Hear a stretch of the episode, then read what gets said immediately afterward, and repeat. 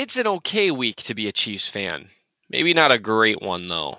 Let's talk some Chiefs, guys.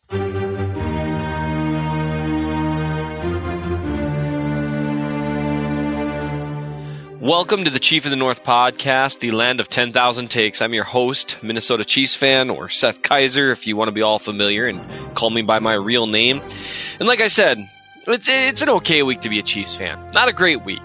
Chiefs lost to Dallas, as you all know, in such a kind of depressing manner that I'm actually recording a little late this week. Normally this drops on Mondays, and I just couldn't bring myself to watch the game again Sunday night.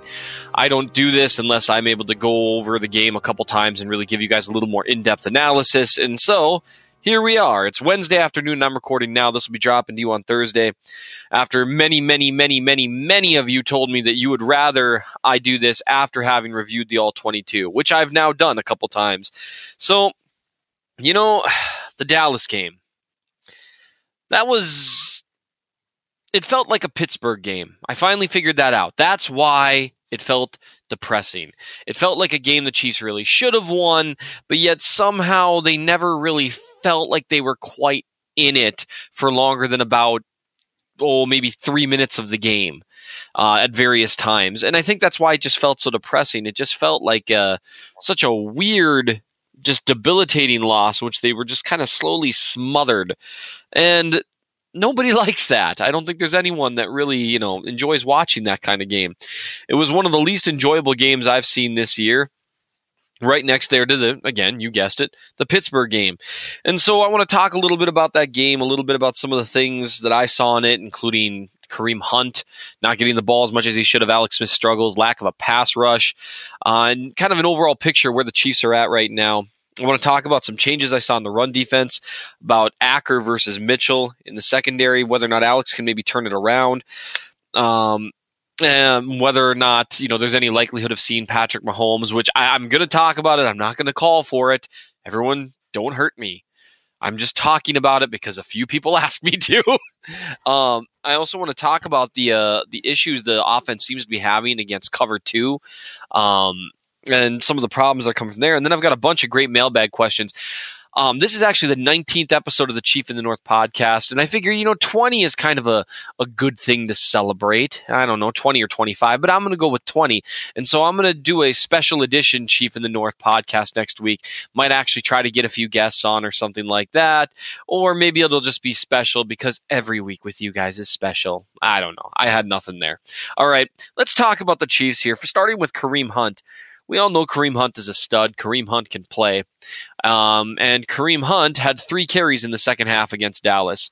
Um, and the unfortunately unfortunate thing there is he had uh, one 18 yard carry, maybe it was 19, I can't remember, a four yard carry, then a six yard carry. So he he gained, he was gaining some traction on the ground. It was the first drive of the second half for the Chiefs. They marched down the field, scored a touchdown, and Kareem Hunt was a part of that. Not just in the fact that he ran the ball well, which he did, but because they had a couple of play action looks that opened up the rest of the offense. Um, and then they proceeded to just not go to him the rest of the game. Charcandrick West actually had nearly as many snaps and maybe more actually. I can't don't have the information in front of me. And the Chiefs made it painfully obvious that they were going to just be throwing the ball from there on out. And Hunt was no longer part of the game plan. I had people tell me that was it was situational.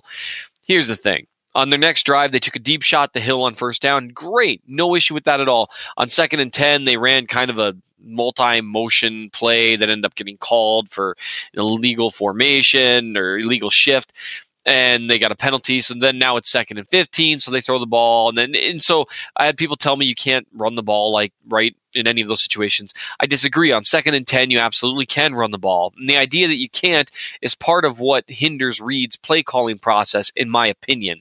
He tends to, in second and 10 situations, refuse to run the ball. And the problem with that is that means if you throw the ball on first down, it's an incomplete pass. You're basically guaranteeing throwing the ball again on second down. Um, the Chiefs then didn't get the ball back until the fourth quarter with about nine minutes left, down 11. I had some people tell me that that's no, no time to run the ball. That's plenty of time to run the ball, especially if you're going to do it successfully. Um, Kareem Hunt could have really helped open up a few things for the offense. You can run the ball and hurry up. You can make him part of it. They did not. Um, Hunt needs the ball more. The fact of the matter is, he's a very, very good player. The the run blocking hasn't been great, but they've been moving away from him way too early lately. It's really easy to forget at this point but against, say, like the Chargers, against the Eagles, or some games in the season against the Redskins, Kareem Hunt wasn't getting a ton of traction early in those games. It was in the third and fourth quarter when he really did his best work. He got stronger as the game went along. And uh, defenses got more and more allergic to tackling him. Reid's moved away from that. That's not a good thing.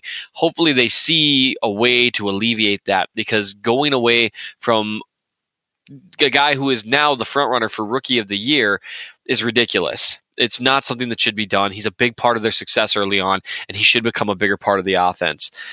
A second thing from that the Dallas game is Alex Smith struggles. Um, make no mistake, Alex Smith struggled. There's just absolutely no doubt about it. I finished the all 22 review. It's up on Arrowhead Pride. Um, I think I, I, I, entitled it "Bad Alex Returns," and I, if you if you haven't read the article, go take a look because I can get, go into a lot more detail there with a bunch of gifs than I can here. But I can say that it was even worse than the Pittsburgh game. This was Alex's worst outing of the season. He missed eight open receivers. Well, he actually had eight snaps with missed shots. Um, the couple of those, there was more than one receiver open. He struggled with happy feet. He really fulfilled a lot of the narratives that have been built about him by people that don't like him. Now, does that mean that's how bad Alex is? No. Like I said, it was his worst game of the year. He's had plenty of really great games this year, but he played poorly. Um, people can talk about pass rush. He's beaten better pass rushes than that. Philadelphia was coming after him harder, and so was Washington, and he still played extremely well in those games. So the idea that it was just pass rush is ridiculous to me. Alex himself, he didn't throw the ball as accurately down the field. Um, he had he, he had that one deep shot to Tyreek Hill where if he'd laid it up inside a little bit more, you're talking a big play instead of out of bounds. Um, the, the, he just wasn't throwing the ball as well. He missed Ross Travis on an admittedly tough shot, but that's one that he's hit throughout the course of the season, and he missed it there. And again, those missed shots, he had a couple of potential touchdowns or huge plays where he just flat out missed them. Tough game by Alex. He really struggled against the cover two zone looks that Dallas was throwing at him. And I'm going to talk about that a little bit later in the podcast because I'm starting to see a trend there and I don't like seeing a trend there. But we'll get into that a little bit right before we sift through the icky, or right after we sift through the icky that is the Dallas game. The lack of a pass rush. I've gone through the film now. And I think the lack of a pass rush has been a bit overwrought by Chiefs fans. And the reason for that being, yes, there were some snaps where Dak had all day to throw. Part of that is just Dak has good pocket presence. Uh, and he's willing to just stand there if there's no pressure whatsoever. He moves his feet well, and they've got a good offensive line. So, yes, there were snaps like that. However, there were multiple snaps where they got pressure and they forced Dak to run, and his mobility kind of negated it. Dak's got good pocket presence, and he th- he he plays well on the run, and that made the pass rush look a little more anemic than it was. One thing I noticed was at, was Justin Houston was off the field more than I would have liked. And so I, I, think this nagging knee injury, you know, it's it's starting to become more and more of a worry for a lot of people. Even though Houston has by and large played great this year, um, people are going to wonder if one of his better game, you know, the fact that one of his better games this season came on extra rest. Does that indicate that there really is an issue with the knee? I don't know, but I will say uh, Chris Jones actually showed up a lot more on tape than I realized live. He did a lot of plays where he chased Dak into the arms of another or forced him into an errant throw. He had some nice plays against the run as well. So that was good to see. Um, but as far as the lack of pass rush goes, part of that was just Dak and the Cowboy offensive line playing well. And there's not a whole lot you can do about that. So I'm not too worried about that at this point. So right now we've got the Chiefs sitting at six and three. Obviously, they're at the top of their division obviously there no one's even within a game of them. And so it, it could be a lot worse.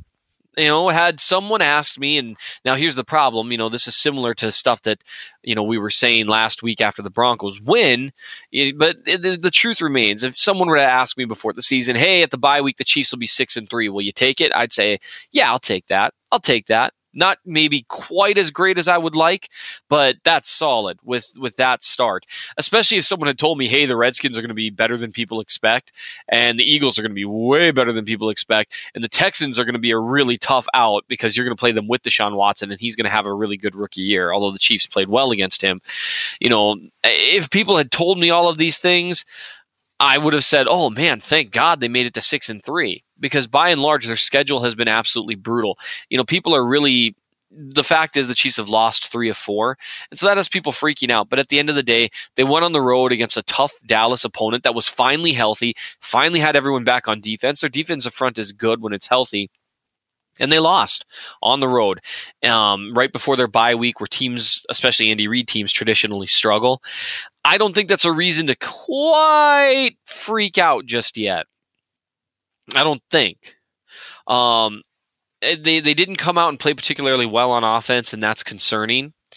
However, there were some things that the defense did differently and better that gave me some hope. Some of the plays that were made that that resulted in the Chiefs losing were just Dak Prescott or Ezekiel Elliott making a good play. And sometimes that's just what happens. Your opponent just beats you.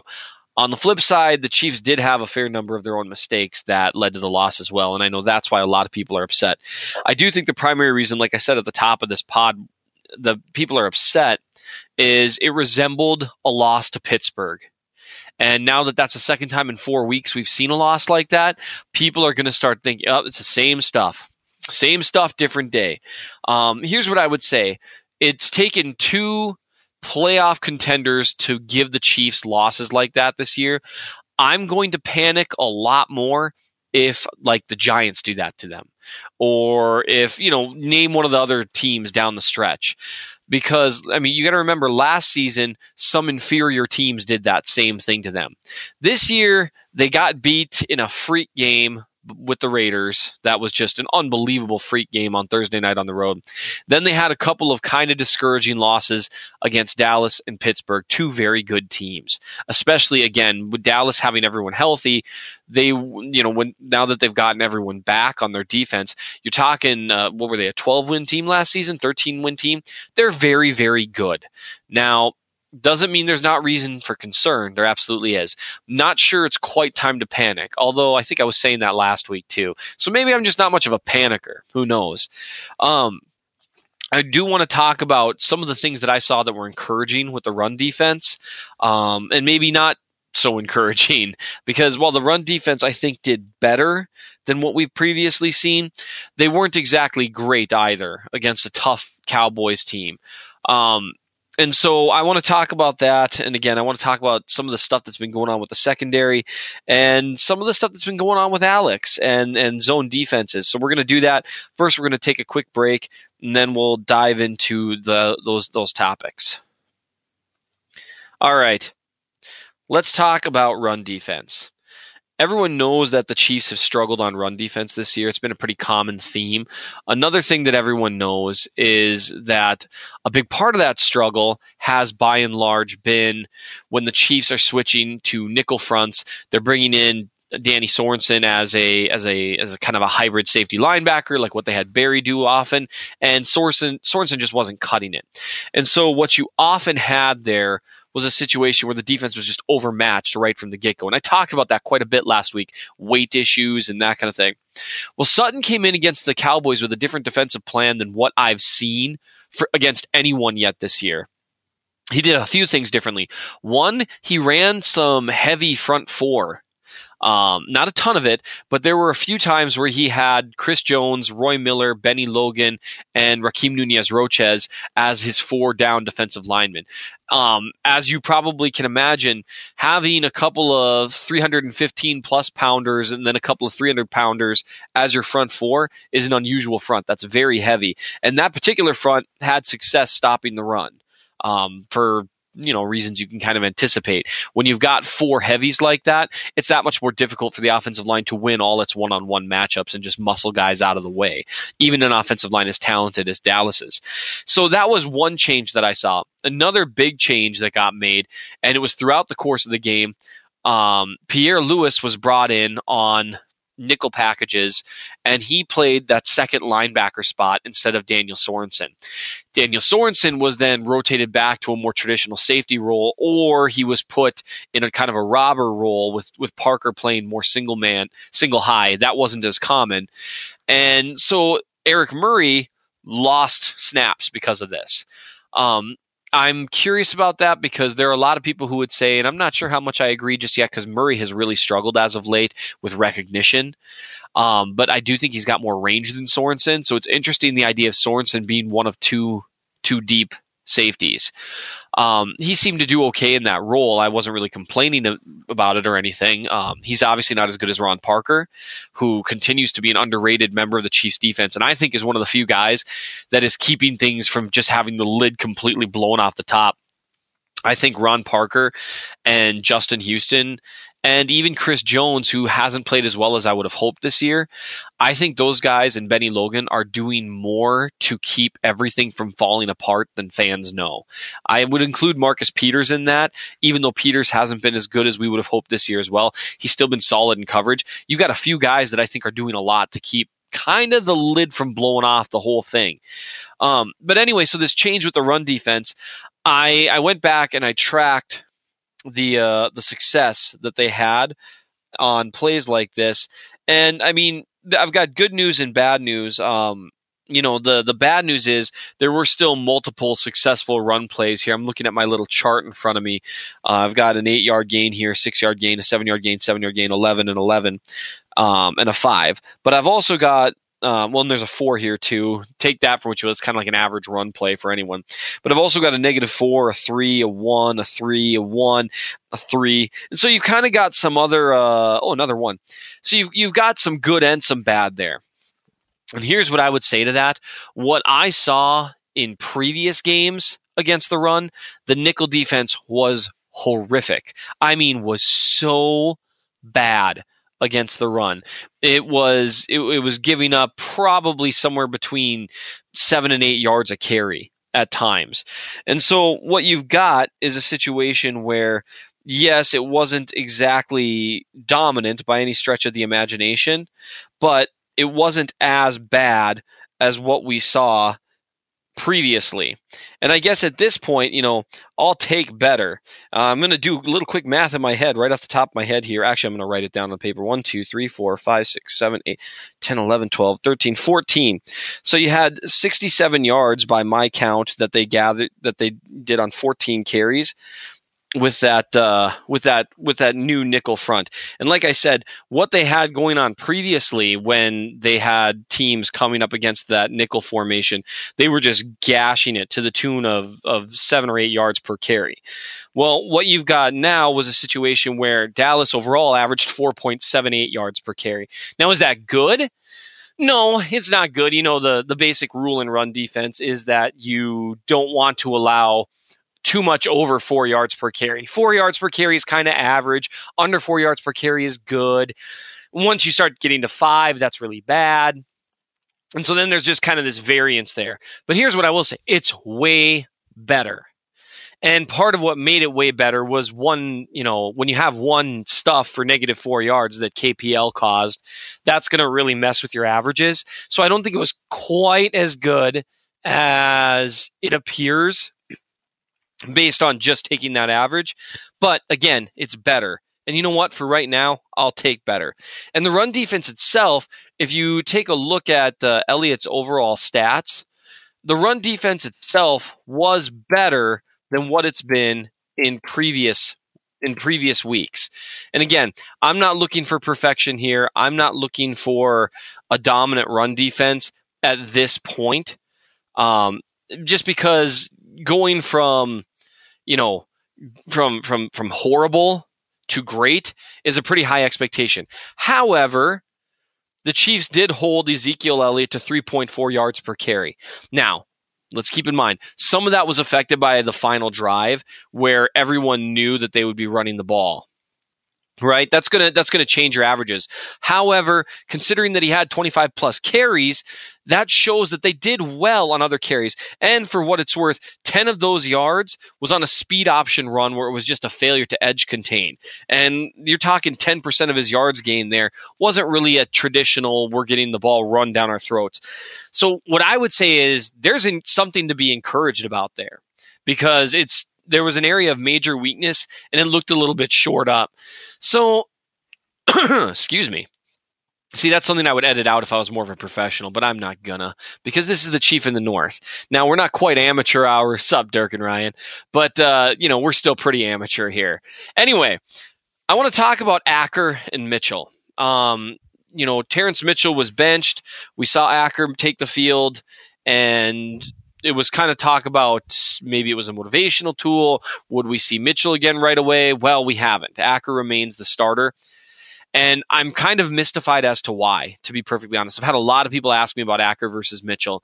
Um, Mitchell wasn't having a particularly good year.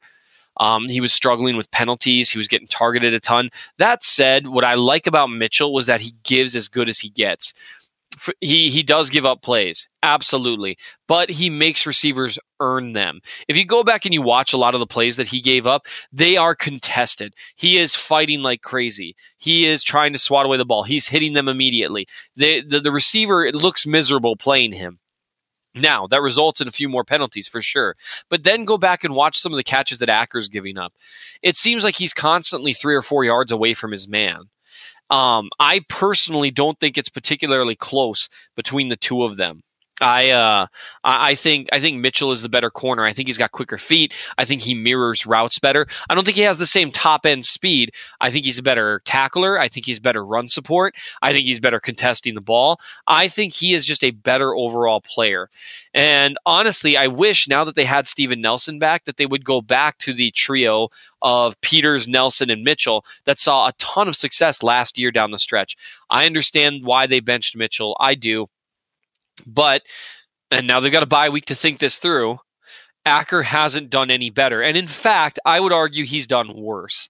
So I'm hopeful that after the bye week, that little experiment is over and we'll we'll see Mitchell back on the field. Um, a couple more things that I want to hit real quick before we go to a break and then do a bunch of mailbag questions. You guys had so many great mailbag questions. Um, I'm probably going to have to save some of them or call for a whole new round because there's no way I'll get to all of them. They were just all awesome. Uh, people are asking me if Alex Smith can turn it around. Um, I think he absolutely can. I mean, he's even in these last four games in this rough four game stretch. Alex has had two strong performances against Oakland and Denver. And if you're like, what Denver? Um, if you read my article on Arrowhead Pride about that, he really held up well under the All 22.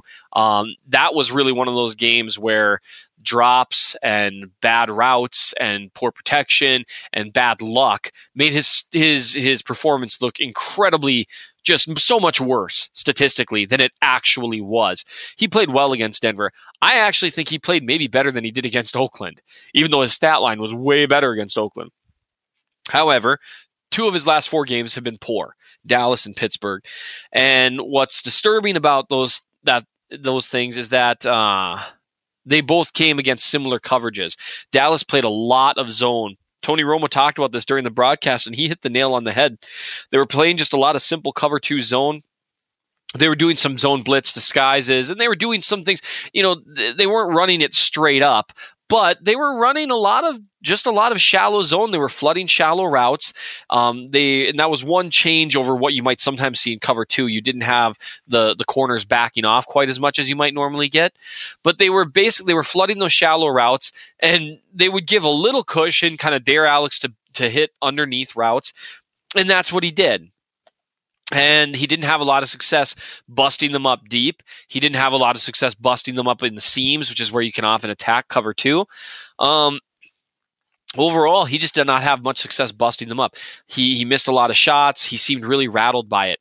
And what it seems to me is that it was pretty consistent with what I've seen in Pittsburgh when Alex is rattled by the fact that he's not be able to completely diagnose things pre-snap and he's got to do more post-snap. And also when you're facing zone, you've got to throw a little more often with anticipation rather than seeing your wide receiver winning his route. You know, if it's man coverage, you can see, okay, he looked great, he's got to step on him. In zone coverage, you've got to anticipate, okay, that's where he's running towards, that's where the empty space is, I'm throwing it to that empty space. That is not Alex's strength. That's not what he's good at. Now he's been doing it well most part this year, but against Pittsburgh and Dallas, it was a little bit ugh, seeing him like I, you know, I, you know, kind of regress to bad Alex or 2016 Alex, Alex Smith 1.0, whatever you want to call it. So can he turn it around? Well, that kind of goes hand in hand with this zone versus man discussion. Um, the offense overall needs to find an answer for basic zone coverages. And I know they've got zone buster routes, but I'm not sure I'm seeing enough of them. I really would love uh, Travis Kelce is a born zone buster, in my opinion.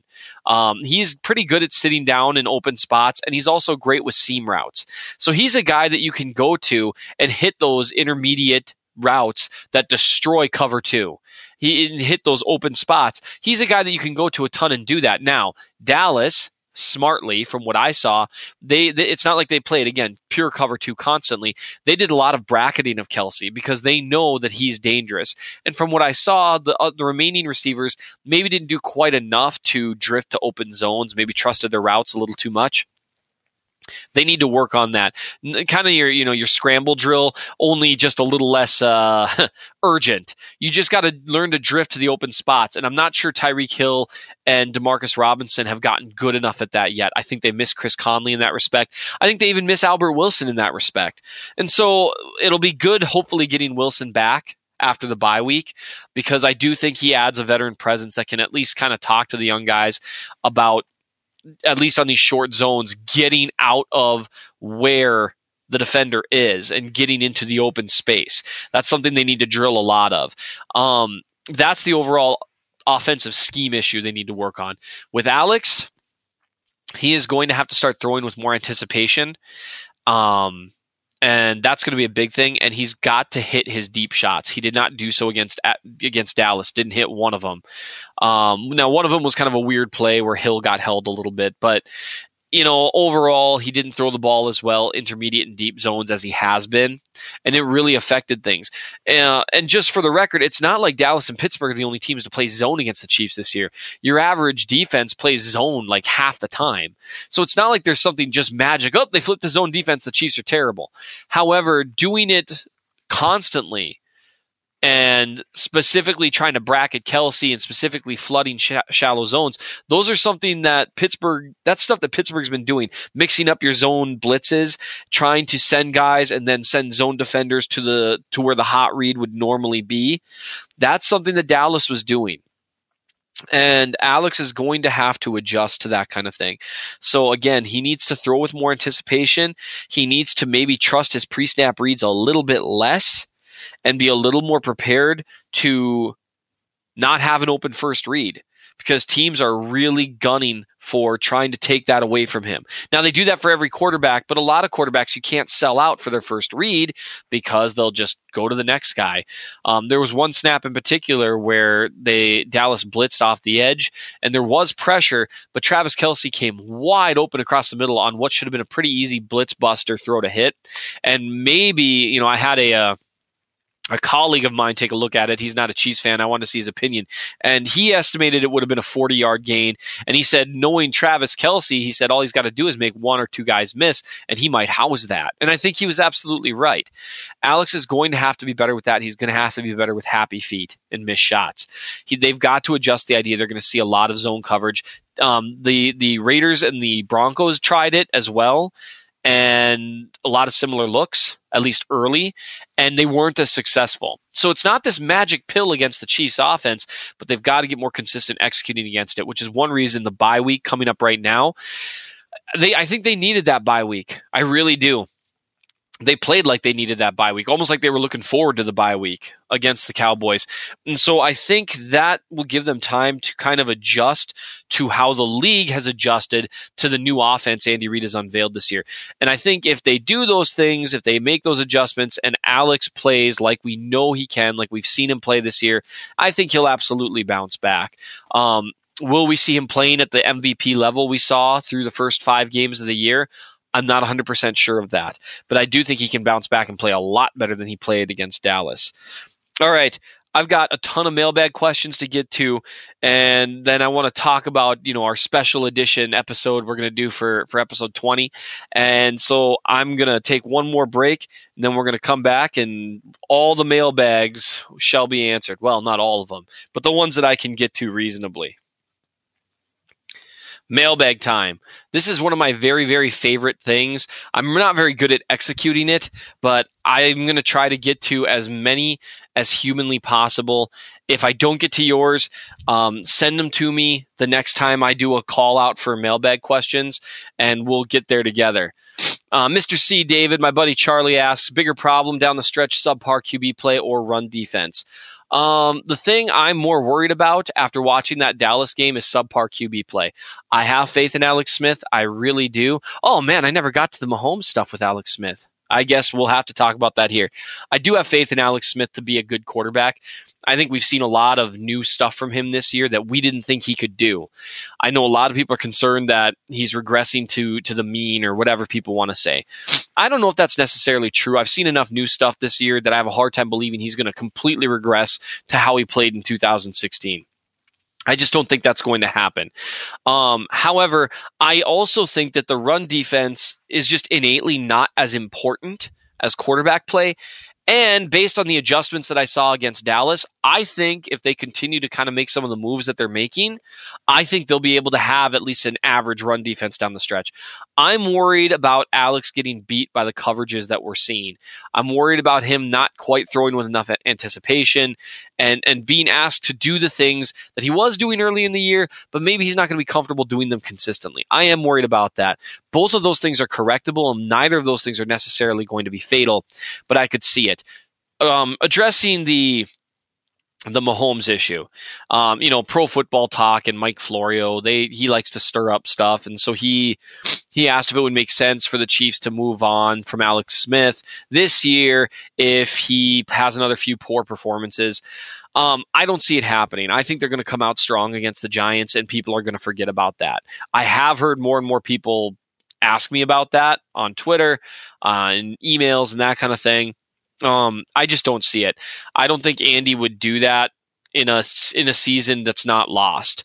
I think now if the Chiefs went out and lose, you know, three in a row or something like that, to where they're six and six, well, at that point, might as well something like that. Um, uh, particularly if Alex plays kind of in those games, I could see that happening. Um, but I I would be just stunned if that happened because Alex really has played very well this year. Um, so the only reason I'm I'm addressing it isn't because I'm a, I'm a Mahomer or whatever people are calling. It. I think that's what Briscoe calls it, I'm a Mahomer. But it's because people have legitimately been asking me. I just don't see it happening. Um, the artist chief asked me if the chief of the north had a banner, would it be a wolf, as in KC Wolf? Um, I, I, I guess I hadn't really thought about that. Uh, if the chief of the north had a banner, Oh man, well, you guys, look, I'm sorry, you know, and this is as close as I'll ever get to foisting my beliefs on you, but for me, it would probably be a cross. I'm a pastor, guys. I'm sorry. You get what you get with me, all right? So that's that's probably what it would be for the chief in the north. Would be some kind of cross. You know, call me Constantine, I guess. Well, no, don't, because that guy was kind of a jerk. Anyway, um, I was asked uh, by Sean Hedden, why do we seem to be abandoning the run? Sean, I don't know. I wish I knew. Um, I do think this is just kind of Andy Reid. He trusts his scheming, he trusts his offense, and when the run doesn't seem to work early on, he tends to abandon it a little bit.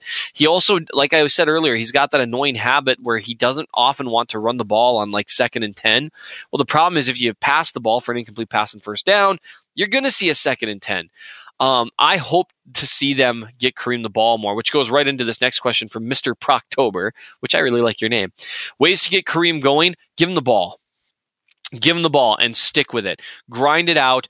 Um, they've got two weeks now for Morse and LDT to get completely healthy, get some of their rhythm back together, get the offensive line that looked like a major strength of the team in the preseason and early on this season. The offensive line looked great. Get that going again. And I think you'll see Hunt do just fine. Hunt's a stud. He just needs his carries. I think he'll be fine if that, uh, if, if that's done, if they just give him the ball. Um, another one from the artist chief, just because I like this one, you get two midseason grades. Who is underrated and who is overrated on the Chiefs roster so far this year? Um, I would say underrated. It continually belongs to Ron Parker. Um, he continues to do well covering the back end. He had a couple plays against Dallas where he saved big plays against the run and the pass. He kind of does a little bit of everything, and his job is a million times tougher because he's not playing next to Eric Berry and Husain Abdullah anymore. And so I just I think he's perennially underrated. I also think, oddly enough, Justin Houston has been underrated by Chiefs fan this year. He has been far and away the best defensive player on the defense, and all I hear from people is, well, is Justin Houston ever going to be the same? And again, far and away, he's been the best player on the defense. Um, as far as overrated on the Chiefs roster, there are a few different directions that I could go here. I think at this point, and this guy's gone from being underrated to being overrated. Um, now that's kind of changing again, but I think Eric Fisher has become kind of overrated. I think he's struggled this year too often. Um, that that's been a that's been a real issue. Um, as far as now that doesn't mean he's struggled every game. He's had some really good games too, but he's struggled more than a guy getting paid big money at left tackle should, in my opinion. Um, another overrated player. Um, DJ struggles to become well known, so you can't really call him overrated anymore.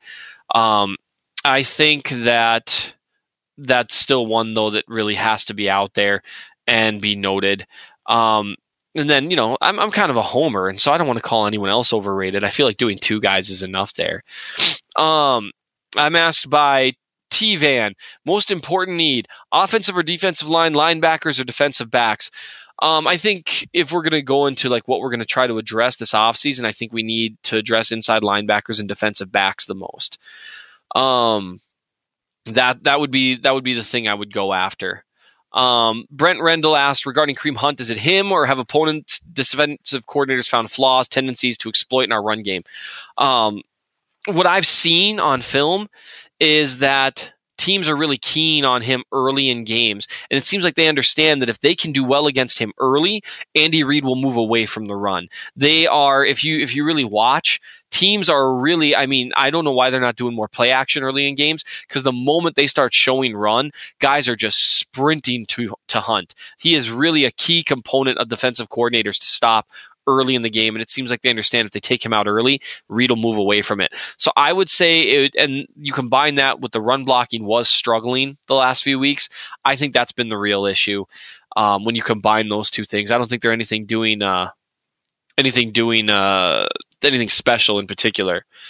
Um, Whatever happened? Uh, Jamie Crockett asks, whatever happened to Ramik Wilson? I thought he played really well last year in the first two games of the year. Then they demoted him out of nowhere. Is he really worse than Ragland? Um, I don't think Wilson played really well last year. Um, I don't I don't think he was horrible. I don't think he played that well in particularly though. And I don't think that he was suited for what they want someone to do next to DJ to be a thumper, to play downhill, to take on blocks, that kind of stuff. I think he's more of a read and react guy, better in zone coverage. Um, and I just I so I'm I'm not really sure that I would say that he was that much better than Ragland. Um, as far as worse than Ragland, I think for the role that they've got Ragland in, especially if they keep doing what I saw them doing against Dallas and letting Ragland play downhill rather than read and react football, to where it's just okay, there's your gap, run to your gap, find the ball carrier and get going or just i mean it just it's just go not wait and read which hole he's going through, then pursue. Just pursue, go after him. Ragland had a few nice stops that way, and he overall was a big part of helping shut down Ezekiel Elliott on certain plays. So I do think Ragland's got more potential moving forward, especially for that thumper role.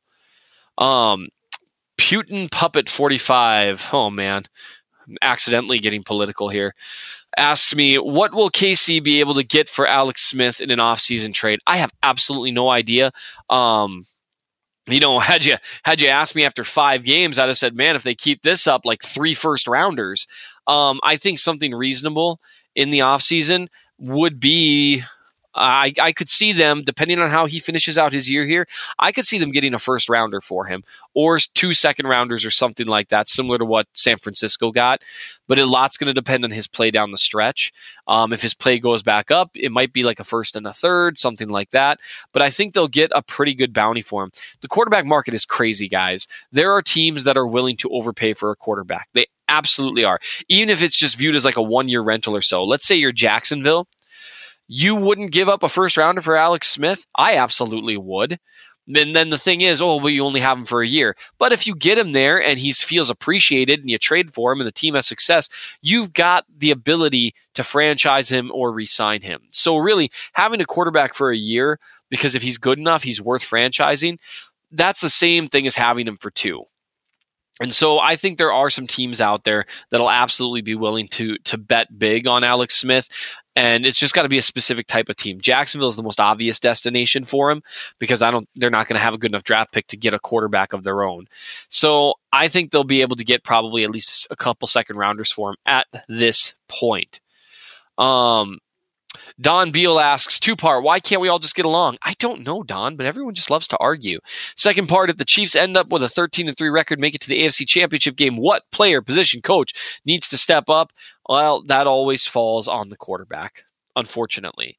Um, that's you know that that's what it's always going to fall on and i would say the other player would be for dj to start showing us signs of being himself um, those would be the two things that would make the biggest impact, in my opinion. Um, so um, we've covered. So I'm trying to skip through questions that I believe uh, we have uh, that that we've covered at least in in some variation. You know, I do have someone asking me, you know, why does cover two frustrate Alex so badly? Mike Marshall Wilson asks. Um, you know, again, it, it requires that, and I just really want to clarify here. It's not because Alex Smith is a terrible quarterback. Cover two, especially certain versions of it, it, especially when it's disguised well, when it involves some kind of zone blitz, it takes away in part what Alex is best at, which is pre-snap reads. Um, it takes away that that kind of anticipation edge that he has over a lot of quarterbacks and it forces him to do some things that he's not best at. Being patient in the pocket and waiting for receivers to find the open zones is not what he's best at. Throwing with anticipation is not what he's best at. Again it's just a matter of strengths and weaknesses. Um that, that it's not a matter again of terrible Alex or anything like that. It's just a matter of his particular strengths and weaknesses. I think is why he's struggling with the cover two zone. Got a couple weeks to figure it out now. Hopefully he does. Uh, Chris Swolford says I saw Ragland and KPL in the base defense some against the Cowboys. Was DJ in about as much as usual? Could the Chiefs be planning to gradually pass the baton in front of our eyes this season? I don't see it happening. DJ was on the field a ton against Dallas still. And so I would be surprised if that happened. Um, you had you, definitely had KPL in a lot more, but that was mostly in the nickel. Um, I barely noticed him in the base or the actual traditional base. In fact, I, I can't remember one snap like that. So maybe there were a couple, but there weren't that many.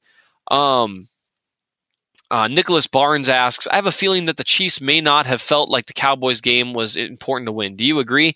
Man, I hope not. I hope that's not how they view it.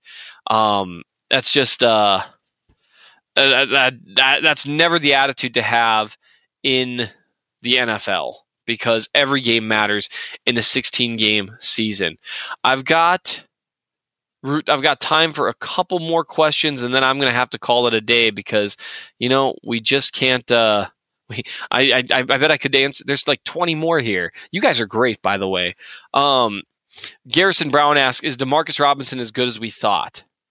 Um, and he asked a few more things. Sorry, Garrison, no cheating. Um, Demarcus Robinson, I've enjoyed watching him. He was one of the people that came open a few times, and Alex missed. I would like to see Robinson the first read more often. He is capable of getting separation and adjusting the ball and making some some difficult catches.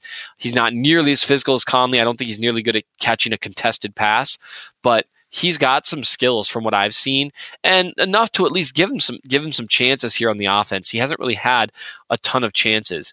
Uh, Steve Kennedy asks Mitch Schwartz has been great against divisional opponents, but it seemed like Demarcus Lawrence had his number and was in his head Sunday. What happened? You know what? You summed it up fairly well. Uh, Schwartz he he got beat a few times very very very quickly um, maybe even more than a few times he really had a tough game he does seem to bring the heat against division opponents. He plays real well against von miller which hey that's part of it you know and he plays generally very well against khalil mack too. So hey fair enough. And that's what you want. You want to play against those great rushers. But for whatever reason against lawrence he did not have a particularly good game.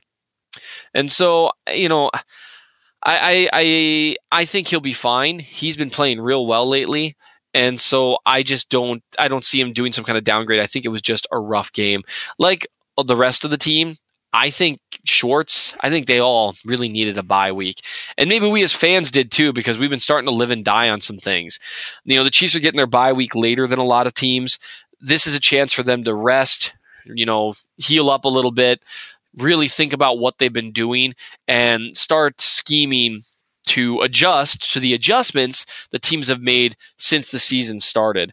And so it couldn't have come at a better time, really. They're going to come back very healthy.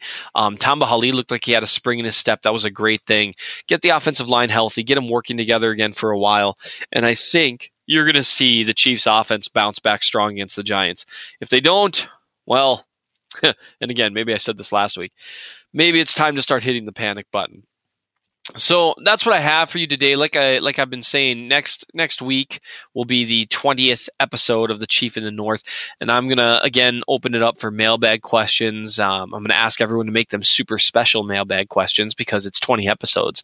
Um, you know, I was looking at I was looking at the numbers, and we've had I can't even remember how many thousands of listeners. I think we hit 70,000 plus a little while ago. Um, I just wanted to say thanks for being willing to listen. And so we'll have a we'll have ourselves a, a special episode. One thing that I really do want to do, I think, is maybe bring a guest on next week. So keep an eye on Twitter for what I decide to do with that. You know, uh, Chris Clark and Ryan Tracy have long been you know friends of the show, um, and so maybe I'll have them come on here instead of me appearing on Locked On with them. Do a little you know Freaky Friday action. Um, be sure if you appreciate what you hear here, if you appreciate the, the film review stuff, the little more in depth analysis, be sure to subscribe whether you're on whatever there is for, for Android or whether you're on iTunes. Be sure to subscribe if it's not available on whatever podcast app you have. Uh, let me know on Twitter, and I'll let Arrowhead Pride, I'll let Joel know on Twitter so we can try to get us signed up on that. I appreciate you listening. We will talk again soon. Uh, this has been the Chief in the North, the land of 10,000 takes. Thanks so much again for listening, guys.